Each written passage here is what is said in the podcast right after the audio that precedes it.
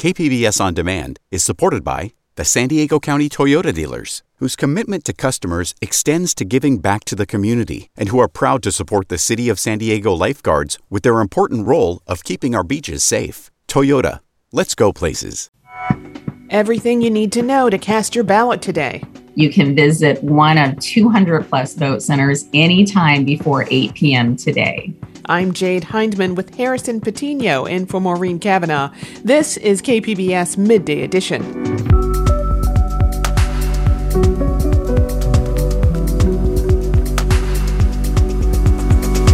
The city of San Diego is taking a more aggressive approach to move people off the streets and into shelters. We've tried to remove every excuse that there is for accessing these services. I recognize for some folks they don't want to do it.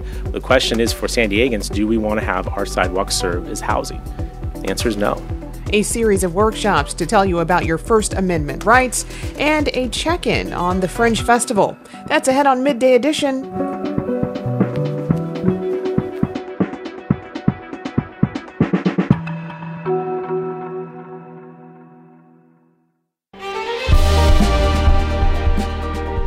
Hi, I'm Bill Hoehn. And I'm Ted Hoehn. Over the past 50 years, our family has brought many world class dealerships to Carlsbad, including Mercedes Benz, Porsche, Audi, Honda, Acura, Jaguar, and Land Rover. That's right. This year we're celebrating 50 years in Carlsbad. So, on behalf of the entire Hoehn family, we want to thank San Diego. Throughout the years, We've taken tremendous pride in meeting and even exceeding our customers' automotive needs. We value the relationships with our clients and look forward to serving you for years to come. We invite you to visit one of the Hoehn Carlsbad dealerships or hoehnmotors.com.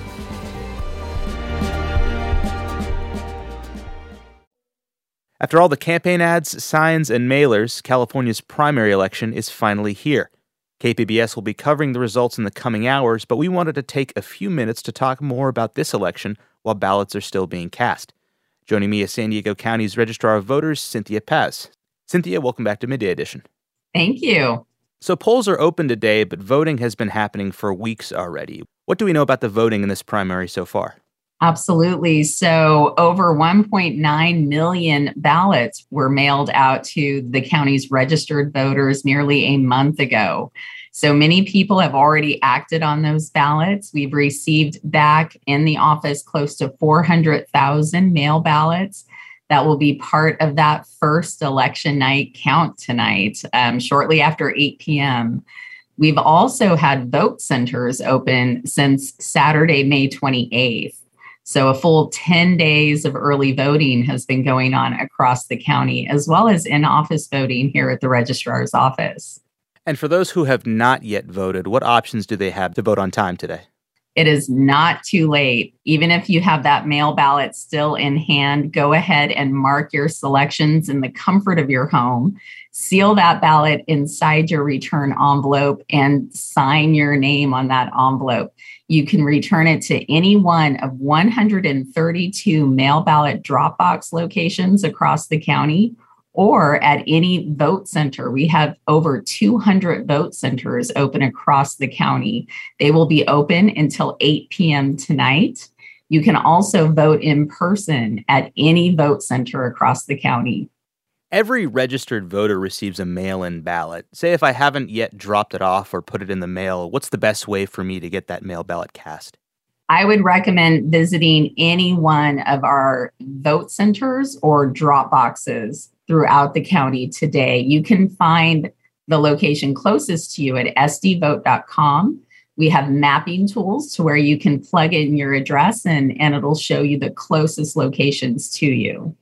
And for those that may have lost their mail ballot, what advice do you have for them? Visit any vote center in the county. You no longer have to go to an assigned polling place. You can visit one of 200 plus vote centers anytime before 8 p.m. today.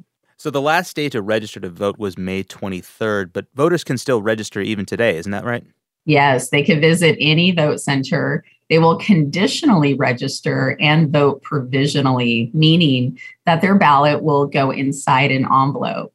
Once we complete the registration and confirm that you haven't voted elsewhere in the state, We will remove that ballot from the envelope and it will be counted.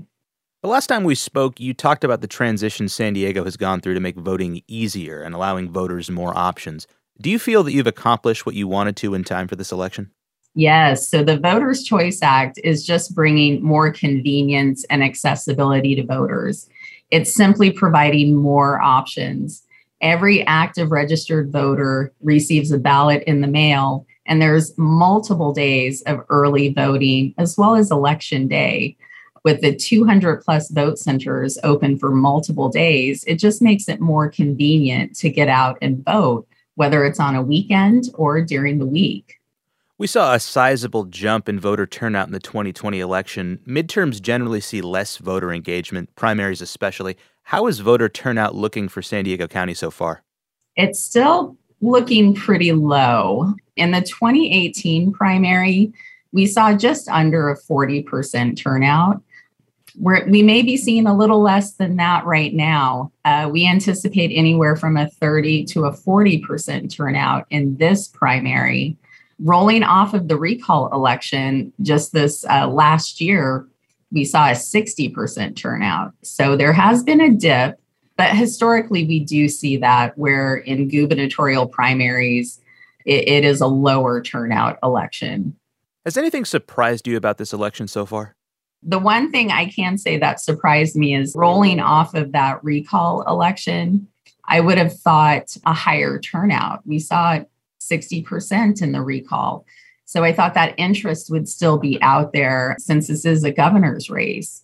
But it, it did seem to wane a little bit. Just folks recognizing that in this election, you're actually selecting the top two vote getters that will run off in November for these seats. Uh, so we're just trying to get the word out there. It's not too late. The polls are open till 8 p.m. Get out there and cast your ballot. As we mentioned, even though today is election day, voting has been underway for weeks already. Does that mean we can expect results to come in earlier as well? Not necessarily. so it, has been this way for years that come election night, the election is not over. Um, so you'll see the results, the initial election night results that will post shortly after 8 p.m. That will include all of the mail ballots that we've received prior to election day, as well as the 10 days of early voting that occurred at the vote center. That will be a part of that initial election night count. Then the vote centers will be closing up around 8 p.m., packing up. If any of them have any lines at 8 p.m., then they will need to remain open until every voter in line has, has had a chance to cast their ballot. Once the vote centers wrap up and return their voted materials to the collection centers, those will need to make their way to our office for our central count. So, our next second set of election night results will probably occur between 9:30 and 10 p.m. And then the vote centers will continue to roll in. We hope to wrap up our final unofficial election night results by midnight or 1 a.m., just depending on, on how heavy the turnout is at closing. And then our next set of results will occur on Thursday by 5 p.m. So any close contest may not be decided election night. Regardless, we will have the final official certified results by July 7th. All right. I've been speaking with San Diego County's Registrar of Voters, Cynthia Paz. Cynthia, thank you so much for joining us. Thank you.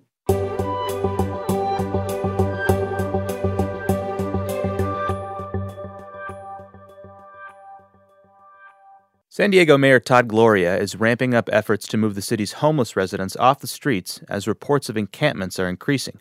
Mayor Gloria says the city is offering help to those in need as an alternative. We've tried to remove every excuse that there is for accessing these services. I recognize for some folks they don't want to do it.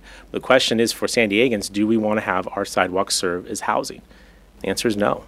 Last week, city workers showed up in downtown's East Village neighborhood unexpectedly to give out citations and warnings, indicating a more aggressive approach than the city has taken in the past. Joining me to talk about the city's shift in enforcement is San Diego Union Tribune reporter Gary Warth. Gary, welcome. Glad to be here. So, crew members from the city's Environmental Services Department usually clear sidewalks on Tuesdays and Thursdays, but last week they showed up instead on a Wednesday. What's behind this different approach from the city? Well, it was just to address this growing concern about how many encampments are on sidewalks in that area of the East Village, particularly on Commercial and Imperial. Um, the sidewalks, uh, like on both sides of the street, are just uh, corner to corner on an entire block, filled with encampments, uh, filled with makeshift structures. Uh, you can't walk in the sidewalks. And businesses there are concerned. Um, people have raised this issue to the mayor, to the city, uh, at the Get It Done app. They're saying this isn't acceptable anymore. And uh, in the city view, they've been trying to do everything they can to offer different services and shelters for people. They're, you know, Father Joe's and Alpha, they're out there all the time doing their own outreach. Um, but there's just uh, hundreds of, of encampments uh, in the area. And there's also a concern that it's just not safe for the people who are living out there. And they're just going to take a more aggressive approach now called progressive enforcement, just trying to encourage people to find another place to be or go into shelters and take offers of services. Now, has there been an uptick in the amount of people living on the streets in East Village recently? Well, there's a lot of people that are down there. It has been pretty high. Over the last few months, there was a slight dip um, this past month, according to a monthly count that's taken by Downtown San Diego Partnership. Uh, in May, they found that there was 1,324 people outside on one night, which was uh, a dip of about 150. But in East Village alone, uh, there were 624 people, which was a slight dip from before. And when you break that down, there's almost 500 people in the area that's in Southeast Village, and that includes the area where they're doing the enforcement. And keep in mind, they've got shelter beds that uh, are at 90% full, and every night there's uh, 1,200 people uh, that are in the shelters. But you actually have 1,300 people who are still out on the street in downtown San Diego on one night. You spoke with homeless residents in the wake of this sweep. How are they feeling about this change in tactics? In one sense, they're used to it. Uh, they are often dealing with police. They have gotten used to the idea that there are, you know, routine cleanups that they do. But on Wednesday, it took them by surprise. I just happened to be down there uh, working on another story, and I noticed all these officers there, and I noticed a city environmental service crews uh, cleaning up the sidewalks, and there was a sign, some signs on posts that said that there would be a cleanup that day, and it was a three-hour notice. And in some cases, that handwritten sign was on the same post as a metal sign that said there are cleanups scheduled Tuesdays and Thursdays, and that and that's what people have gotten used to. So, yeah, they were taken by surprise, and uh, in some cases, I've heard from some homeless advocates that they didn't know that this was happening, and when returned to their site where they had left, there was nothing uh, left for them at uh, on the sidewalk. That uh, it had been considered abandoned and taken away. Do we know if any tickets were given out or if anyone was arrested during last week's sweep? Well, yeah, there's often arrests downtown. So uh, last week there was 25 arrests, but 22 of those were for outstanding warrants, and that was like identity theft or assault with a deadly weapon or possession of a weapon or narcotics.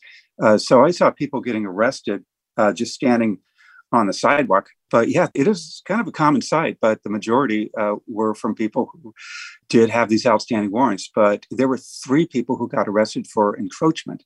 And that's after they had been warned, after they had received a, uh, a citation, uh, an infraction citation, and then a misdemeanor citation. So it's called progressive enforcement. Is the city looking into alternative options for those who don't accept shelter?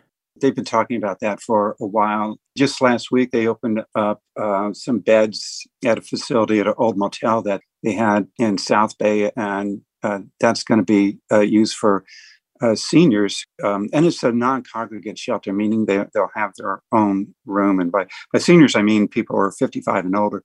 But uh, that population, sometimes they do not want to go into a shelter. Um, now, there's um, going to be a women's shelter that's going to open soon, exclusively for, for women. Uh, but I think the biggest change that they're looking at is by having uh, safe campgrounds. Now, there are people as you um, probably are aware, that are on sidewalks in tents and they say, um, do not want to go into a shelter. But when you ask them, well, what if you moved your tent someplace where it'd be safer um, and you wouldn't get hassled by police uh, and there might be a restroom there and some uh, hand washing station. And they're like, yeah, I would do that. So it's being discussed now. You know, there's money in in the budget for it. Uh, also, uh, the county set aside $10 million for any city interested in creating their own shelter to, to help them get it off the ground.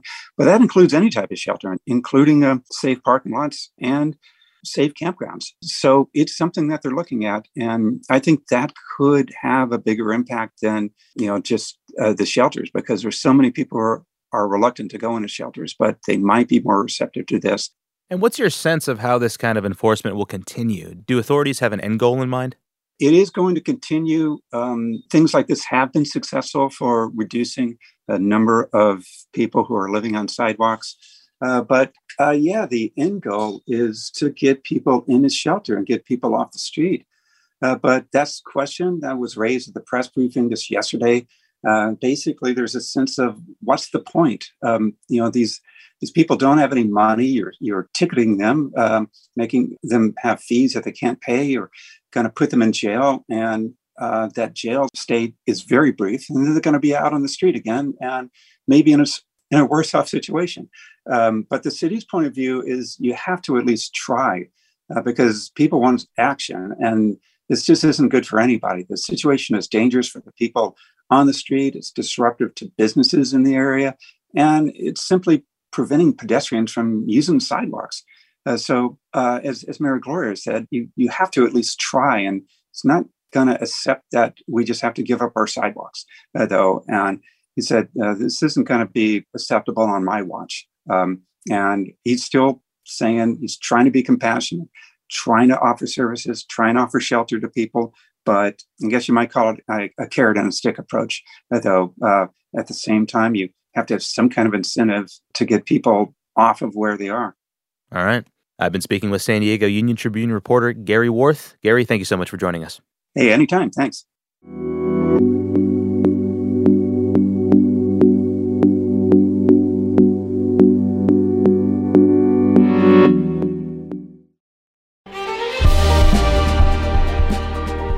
Hi, I'm Bill Hoehn. And I'm Ted Hoehn. Over the past 50 years, our family has brought many world class dealerships to Carlsbad, including Mercedes Benz, Porsche, Audi, Honda, Acura, Jaguar, and Land Rover. That's right. This year we're celebrating 50 years in Carlsbad. So, on behalf of the entire Hoehn family, we want to thank San Diego. Throughout the years, we've taken tremendous pride in meeting and even exceeding our customers' automotive needs. We value the relationships with our clients and look forward to serving you for years to come. We invite you to visit one of the Hoehn Carlsbad dealerships or Hoehnmotors.com.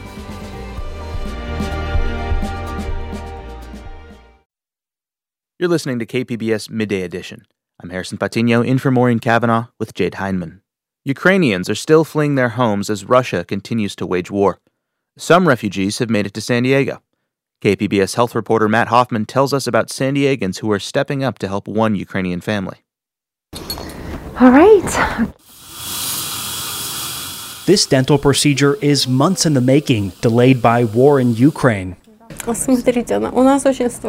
are in a very serious and heartbreaking situation. We have nothing other than our travel suitcases, and we are completely dependent on the volunteers helping us. Olena Vorobyova is from Ukraine's capital city, Kiev. She was on vacation in Mexico with her husband and teenage son when Russia invaded. The family sought haven in the U.S. by crossing the border in San Ysidro, but there's still no escaping the horrors of war. People don't understand what we're going through. Several times a day, I'm getting text messages from friends and family with deaths of loved ones. Once in San Diego, Vorobyova and her family moved into a host home with La Jolla resident Jane Wermeister. I had seen everything that was going on and down at the border, how people were able to come across under humanitarian parole. However, I realized, well, where do they go once they cross the border? Wehrmeister has been helping the family adjust to life here. With a little Google Translate, she learned that Olena was in the middle of a dental procedure before Russia invaded. Unable to return to Ukraine and finish the work, she reached out to the San Diego County Dental Society. They found dentist Ilona Gable with Inspire Smiles. Maybe I can't stop the war, but I can make it better for the people who are here. So that was like an immediate yes. You know, I responded right away to email. I called them several times and make sure that you put me on, make sure you send them here. Gable is Russian me having this unique skill, you know, of speaking Russian, being there for them, right, being able to communicate, and also large part of what we do is to give back. So any opportunity I have to give back, especially considering, again, people are here because of the war, like not by choice, right? Some of Gable's family is still in Russia. Doing dental work on Vorobyova is not without risk. Uh, I'm taking a step of courage. I am almost certain it's going to negatively impact perhaps my family, but I'm just stepping in courage because, again, the principle of what's right is more important. Vorobyova is having four crowns replaced, typically at a cost of around $18,000, but Gable is not charging her. And this isn't the first time she's stepped in to help. Gable's nonprofit Inspire Changes provides pro bono dental restorations for trafficking victims. She measures success on how much she can give and encourages others to do the same. Like, be generous, like, not just even giving, but like, step beyond that and be like extra generous with time, anything that you can contribute to making another life um, better, I feel is the best way to be in the world, and that's how we can make the world a better place, be the change. Vorobyova is thankful for the help, but the disruption of war lingers in different ways. She says in Ukraine, her teenage son is an international karate competitor. As a mom, I feel completely helpless as I cannot do anything for my child. He is extremely depressed and barely communicates. He locks himself in a room, puts headphones on, and does not even speak to me. He is so young. He can't just sit in a room all by himself without anything to do. Vorobyova wants to be independent and she's seeking work permits. We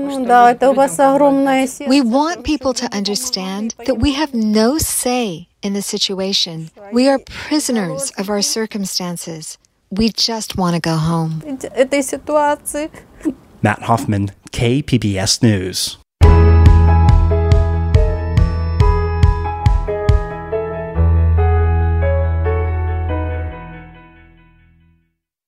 California's Public Records Act says access to information about the work of public agencies conducted on behalf of the public is a fundamental right.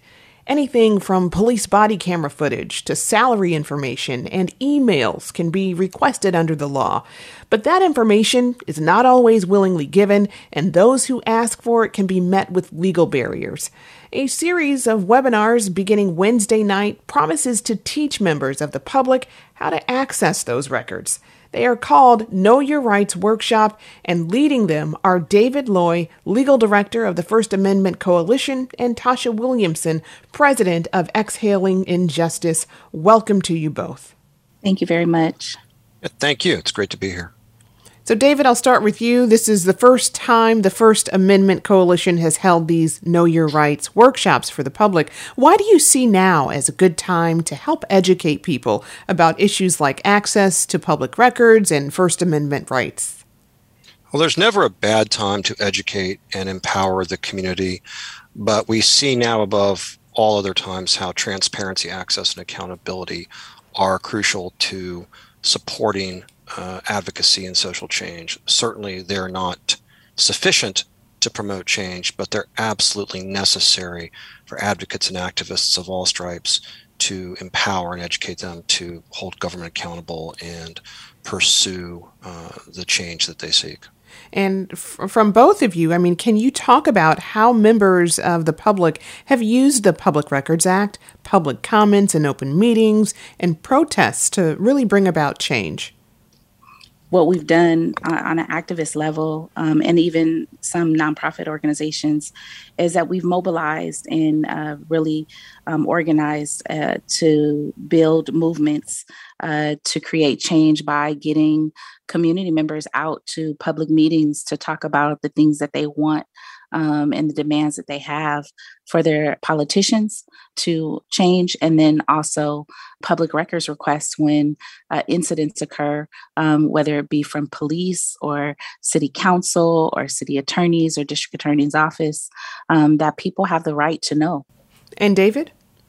It is the first duty of democratic government to be accountable to the people, and knowledge is power. Without the knowledge contained in public records, without the uh, ability to protest and advocate protected by the First Amendment, and without the access to open meetings guaranteed by the Brown Act, uh, the public is significantly uh, challenged in its ability to uh, protest and advocate and, and to demand social and political change.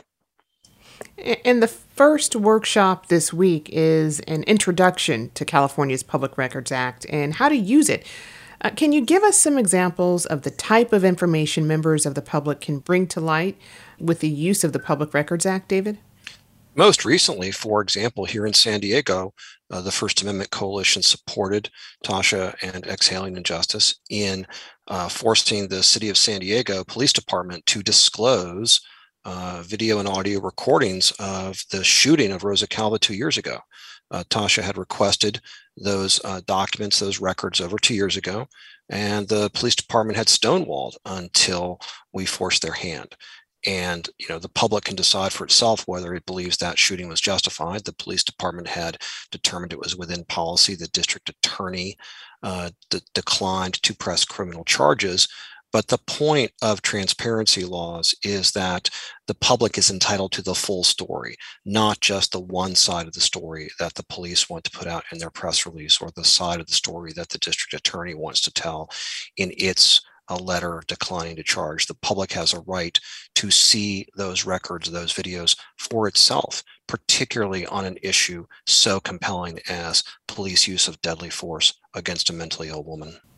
And you all have certainly shed light on this, but Tasha, how difficult was it for you to get those records in the end? I mean, they were just mm-hmm. released last month, about two years after the shooting. Yeah, it was difficult. You know, uh, they kept, uh, first of all, they um, did not respond in the manner uh, that they were supposed to uh, with the public records request. They had 10 days, they went over that uh, repeatedly. Um, and then um, you know, they withheld it. The first uh, withholding, um, they said it was in the best interest of the public. And then they went into, um, you know, personnel information could be withheld for police officers. And then they kept going. Um, SB 16, uh, Senate Bill 16 uh, was passed. And um, basically says that uh, you can release that. So does SB 1421.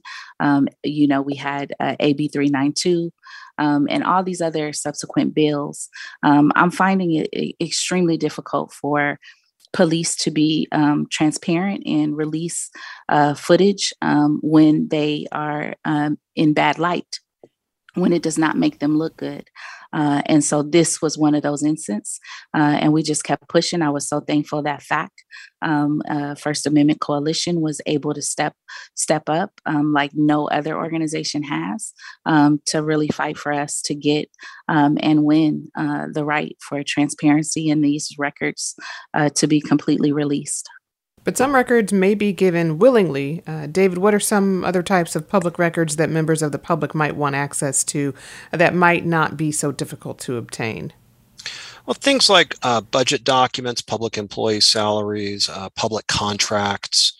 Um, there's a mul- you know public agencies are you know complex entities and they generate a multitude of records as they go about their business. And the premise of the California Public Records Act and of all freedom of information laws is that when, when doing the public business, the public has a right to know what the agency is doing.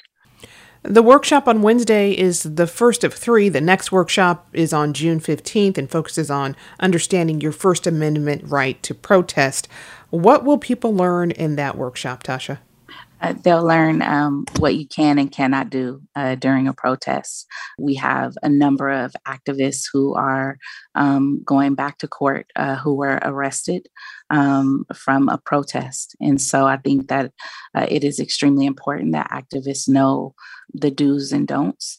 Um, of protesting and what they may be up against, what they have a right to do, and uh, should continue to do.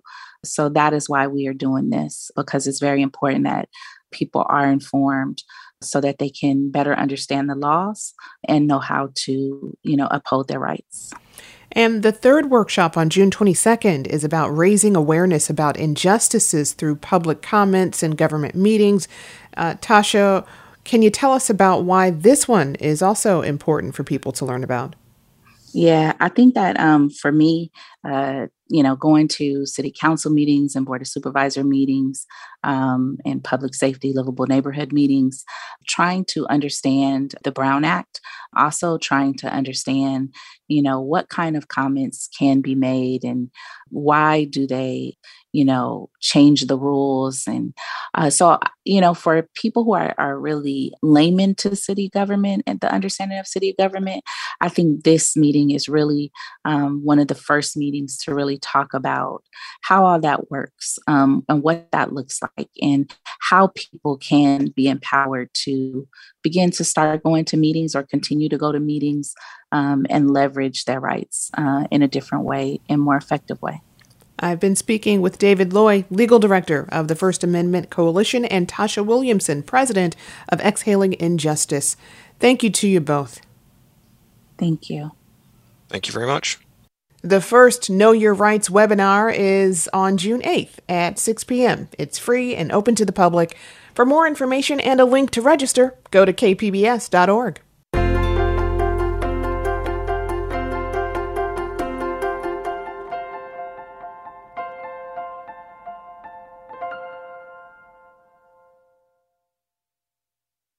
California's fast food workers are walking off the job Thursday to demand better working conditions.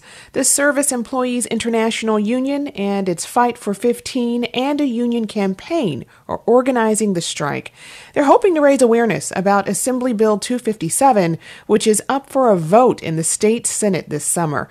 Advocates say the legislation would create protections for California's 550,000 fast food workers including those right here in San Diego.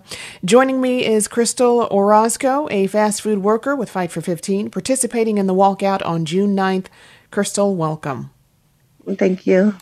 So, can you tell me what Assembly Bill 257 would do for fast food workers and what exactly will be happening on June 9th? So, for the AB 257, it'll give us workers the opportunity, ability to talk directly with the company and not jump through hoops with the management and not be worried about getting retaliated against. It will give most of us that that extra help we need because there's a lot of people on job who are not able to talk out of fear of retaliation. For June 9th, uh, we're going to go out and myself, I'm going to go to the headquarters of Jack in the Box and um, we're going to go protest over there and let them know that we are serious about AB 257 and we will not be silenced. Um, we are serious about this bill and um, because we really need it in this industry. And why is it important to raise awareness now? Well, for me, it's mostly um, the pandemic really opened my eyes about what's really going on here and how little they take in consideration of what's going on in um, the stores and how far up it goes in the company when it comes to actually voicing our, our complaints or opinions and you know, worrying about our safety is a bigger, another bigger issue that was brought to more light uh, during the pandemic. You know, and then nobody's holding these companies accountable for their their actions that they're taking and the little regards they have for their lo- the their employees who are the ones who are helping them make their money. You know, what are some of the realities for fast food workers? What have you been uh, experiencing? Uh, uh, for myself, it's been wage theft. So uh, I worked grave. I always worked graveyard um, ever since I did do fast food, and when I worked, they never gave me my uh, 10 minute breaks, nor my 30 minute breaks. Um, there's only two of us on the job, so we didn't get that opportunity. You know, there's a lot of people who are like that in the industry. They don't tell you these things. They just throw you in blindly and you know take advantage of wherever they see that they can they can do it. And also, uh, safety was a big issue during the pandemic and especially right now, um, there's a lot more people more aggressive. For them, they take it on whoever they can. The people when they get off work is the first people they see. Sometimes is us, the fast food people, and this is who they're taking it out on. You know, some of my sister stores, um, I heard stories about them getting shot and constantly getting harassed and this big safety thing and you know nobody's doing nothing and they say they have all these numbers and things available to us but there's no they don't tell us when we first start working there they don't let other people, new people, people who don't understand uh, their rights, they don't tell them. Hmm. And why do you think it's been so difficult to get the safe working conditions and just better working conditions you all have been asking for? Well, for me, I personally think it's the penny pitching. Um, they say they can't afford it or, you know, it's too much, but yet they're they're constantly raising prices and everything stays the same in the store.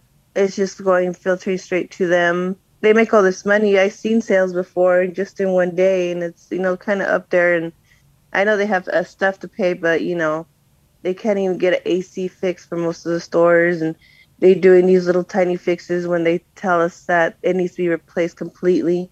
Uh, you know, just uh, they can't even pay us livable wages. You know, there's a lot of people struggling, working two, three jobs. To them, it's just excuses for you know not paying us that they can't afford it, but they can are fast food workers the only people participating in Thursday's walkout? No, I think most of the people who are, are um, with the the unions, a lot of people are that I know are from different places. They are supporting us in their ways, and yes, those people who are walking out are the fast food. And what can people expect when they stop into their local fast food eateries on Thursday? Maybe shorter staffed than usual. Um, we're always short staffed, but still, um, you know, well, they'll see most of us, you know, um, protesting, showing them that, you know, that we're there and they need us as much as we need them. So, what message do you all want to send to Sacramento? Uh, I just want the senators to help support AB 257. I want them to have our backs and let them. I want them to understand that we do need this bill passed. Just because we're fast food doesn't mean uh, we don't deserve safe working conditions and livable wage. I've been speaking with Crystal Orozco, a fast food employee with the Fight for 15 campaign, who will be participating in the fast food walkout on Thursday. Crystal, thank you very much for joining us. Thank you.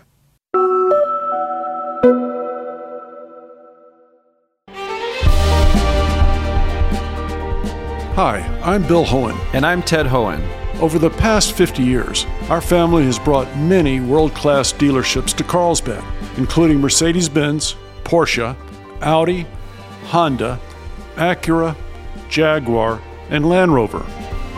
That's right. This year we're celebrating 50 years in Carlsbad. So, on behalf of the entire Hoehn family, we want to thank San Diego.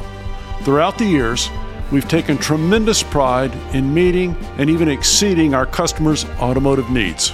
We value the relationships with our clients and look forward to serving you for years to come.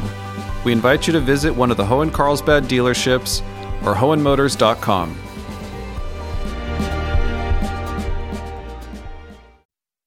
You're listening to KPBS Midday Edition. I'm Harrison Patino in for Maureen Cavanaugh with Jade Hindman. San Diego International Fringe Festival is at the midway point. One show that will debut on Friday is a chamber opera called Aftermath at the Bring Your Own venue of the Template in Ocean Beach. KPBS arts reporter Beth Accomando speaks with composer Nicholas Reveles about creating an opera during the pandemic that deals with lockdown and a non binary character. Nick, you are participating in Fringe this year with an opera called Aftermath. So explain to people what this is going to be about.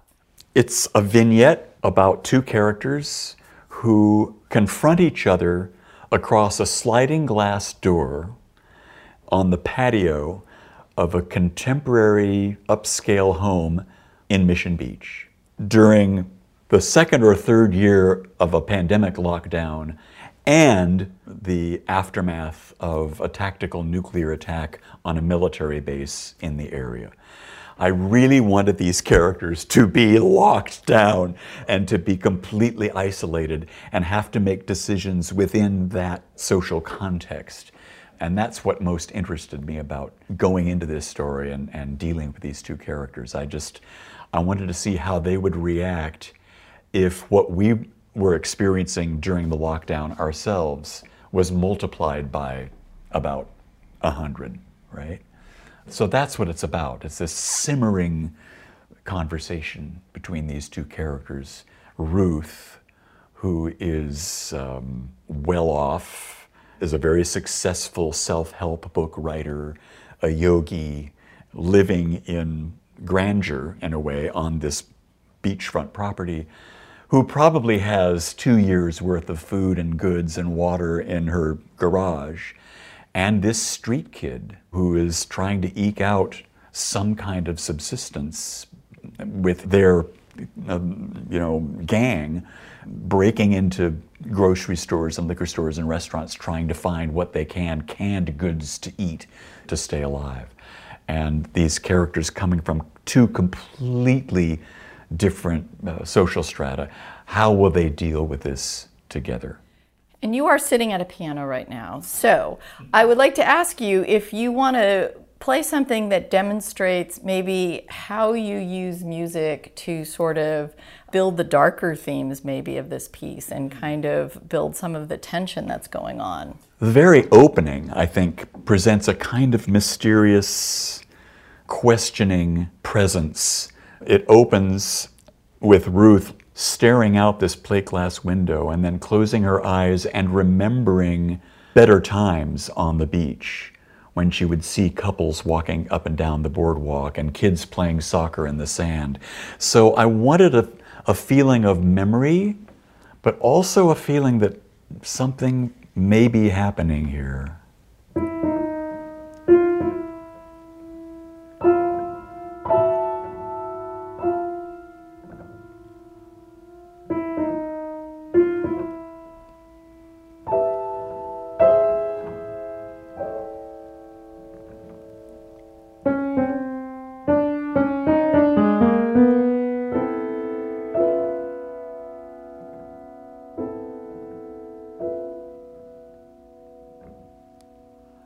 There's no root. you know, it, it floats. It has a kind of an ambiguous feeling to it, and I love entering the story there. And then she begins to reminisce. In the sun, it's the sounds that I love the most the shuffling of sneakers and sandals, the rhythm of the joggers. You know, she's just going back and remembering what it was like pre pandemic, and certainly before this nuclear event. And I think it captures that. And I, this is what I love about writing uh, theater music, not just opera, but theater music in general, is trying to really capture the drama, the mood, the emotions of the characters, and what's, what may even be underneath all of that. Something a little bit more obvious because Evan travels up and down the boardwalk with this gang of skateboarders that Ruth calls skateboard surfers. I wanted to come up with music that would try to describe the sound of the wheels of the skateboards going down the boardwalk. I said, you, I can't avoid that. And I didn't want to just use a sound cue, although we'll probably use both. But um, that rolling figure, this is what came to me.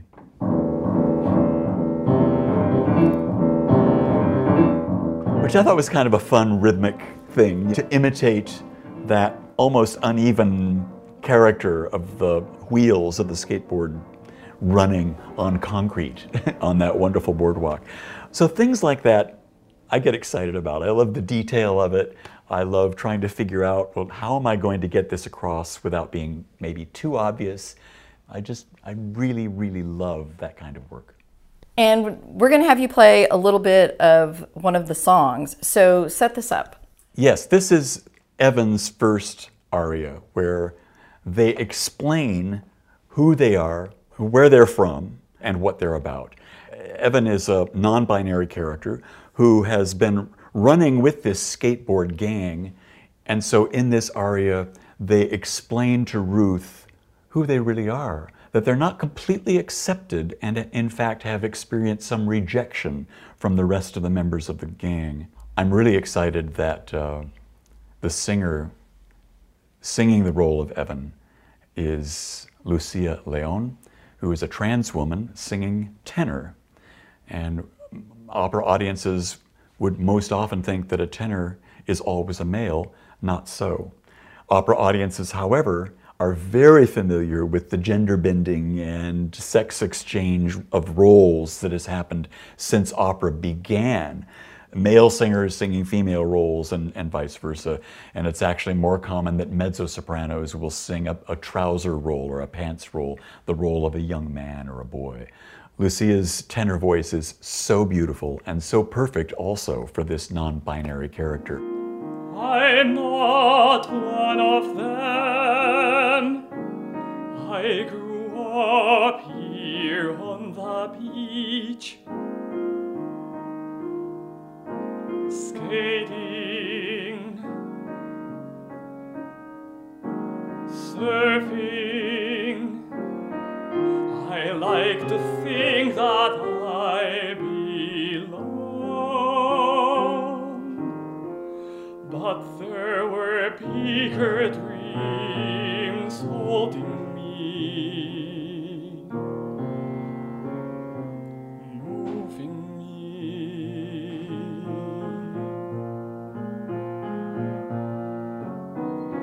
I went away to college, pre-med, grad school. But those dreams were dashed with a virus. I had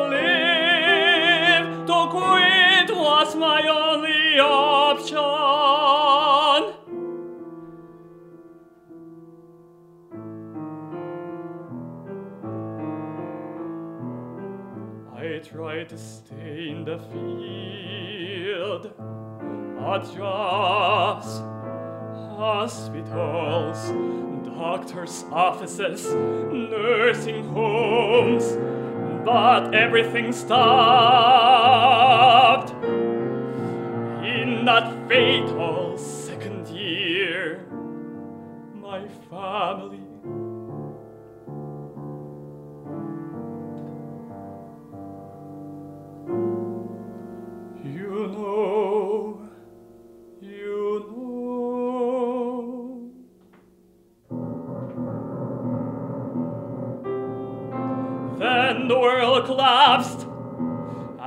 and dropped. The gang,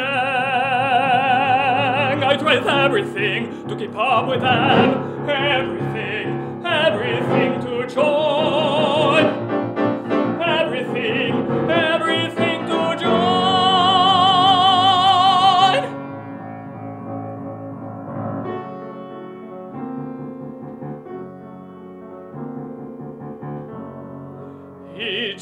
Won't work. He just won't work. I'm always the last one, the outsider. Always the last one. Always the last one, the outsider. The outsider.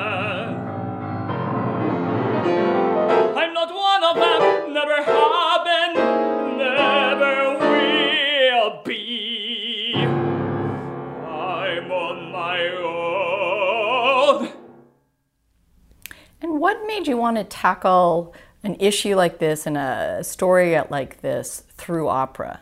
I'm a great believer that you can approach anything through opera. I, I absolutely believe in the genre. I think, uh, you know, when you sing things, the story, the drama is more heightened. It becomes more important. It becomes bigger. And I like that, the bigness of that. Even in chamber opera, as this is, and even in a chamber space, as the space where we'll be performing it, the template in Ocean Beach, uh, is small. But I like that the emotions have the space to explode and, and get bigger. Also, I originally intended it to be a piece that expressed my own experience of the pandemic. I began it towards the end of the first year of the pandemic in, in late 2021. I started it as a horror story because, as you know, I love the horror genre, and that's kind of where I was going. But then the characters took over and became so much more interesting to me than the background uh, or anything horror filled or horrible happened to them. Their conversation took over, and I decided, no, that's more interesting. I'm going to go with that, and let's see what happens with these two characters as they confront each other from their lenses, from their two particular worlds. Uh, and I, I just felt felt better about that and feel even better now that it's finished and it's actually beginning to be produced and I'm hearing it outside of my head. It makes a lot of sense. I'm glad I made that decision. And you are part of Fringe, but you are part of the what they call BYOV, which is Bring Your Own Venue, and you're working with Bodhi Tree Concert. So, talk a little bit about this collaboration. Bodhi Tree Concerts is based in La Jolla. Uh, Walter DuMelle and Diana Vassal DuMelle um, run and founded Bodhi Tree. I have worked with them on and off as a pianist in a number of um, uh, concerts that they've presented. And they have themselves presented a fringe opera prior to this and had so much success with it. I approached them when I finished this piece. I said, Would you, would you like to produce a new opera and had them come over and listen to it and played it for them. And, and they were on board right away, which was terrific. But yeah, they're producing it. And we're using Fringe as, you know, a sort of umbrella for audience. And um, we decided we wanted to be in control of our own venue so we wouldn't have other groups coming in and we'd have to break down and you know build back up after they use the venue.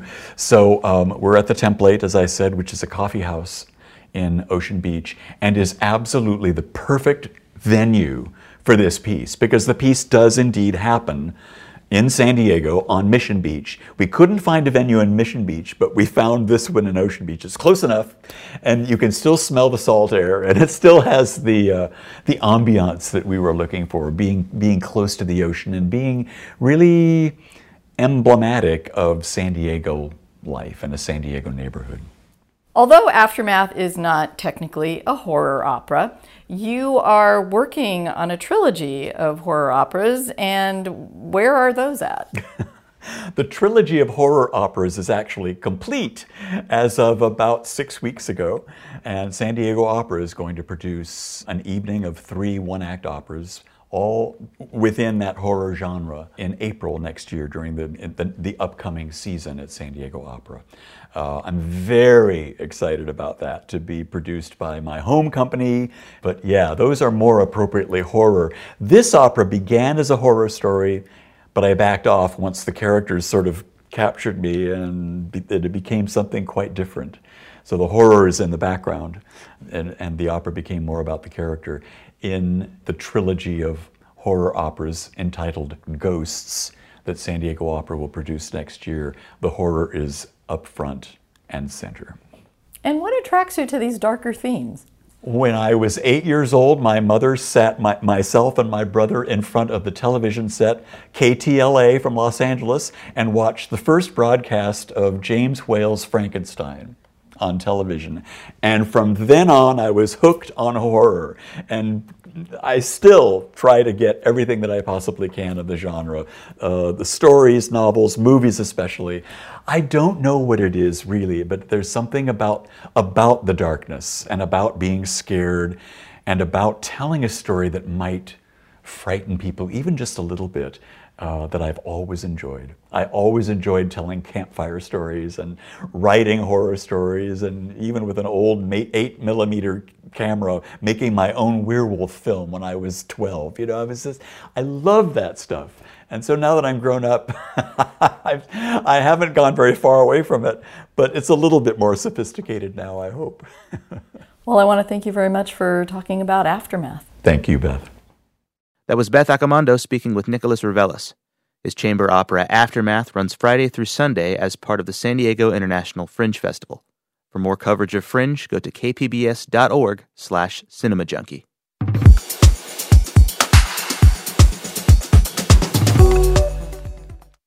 KPBS On Demand is supported by Under the Sun Foundation, presenting the Candlewood Arts Festival in Borrego Springs, featuring temporary public art projects that engage community and place. March 23rd. More at candlewoodartsfestival.org.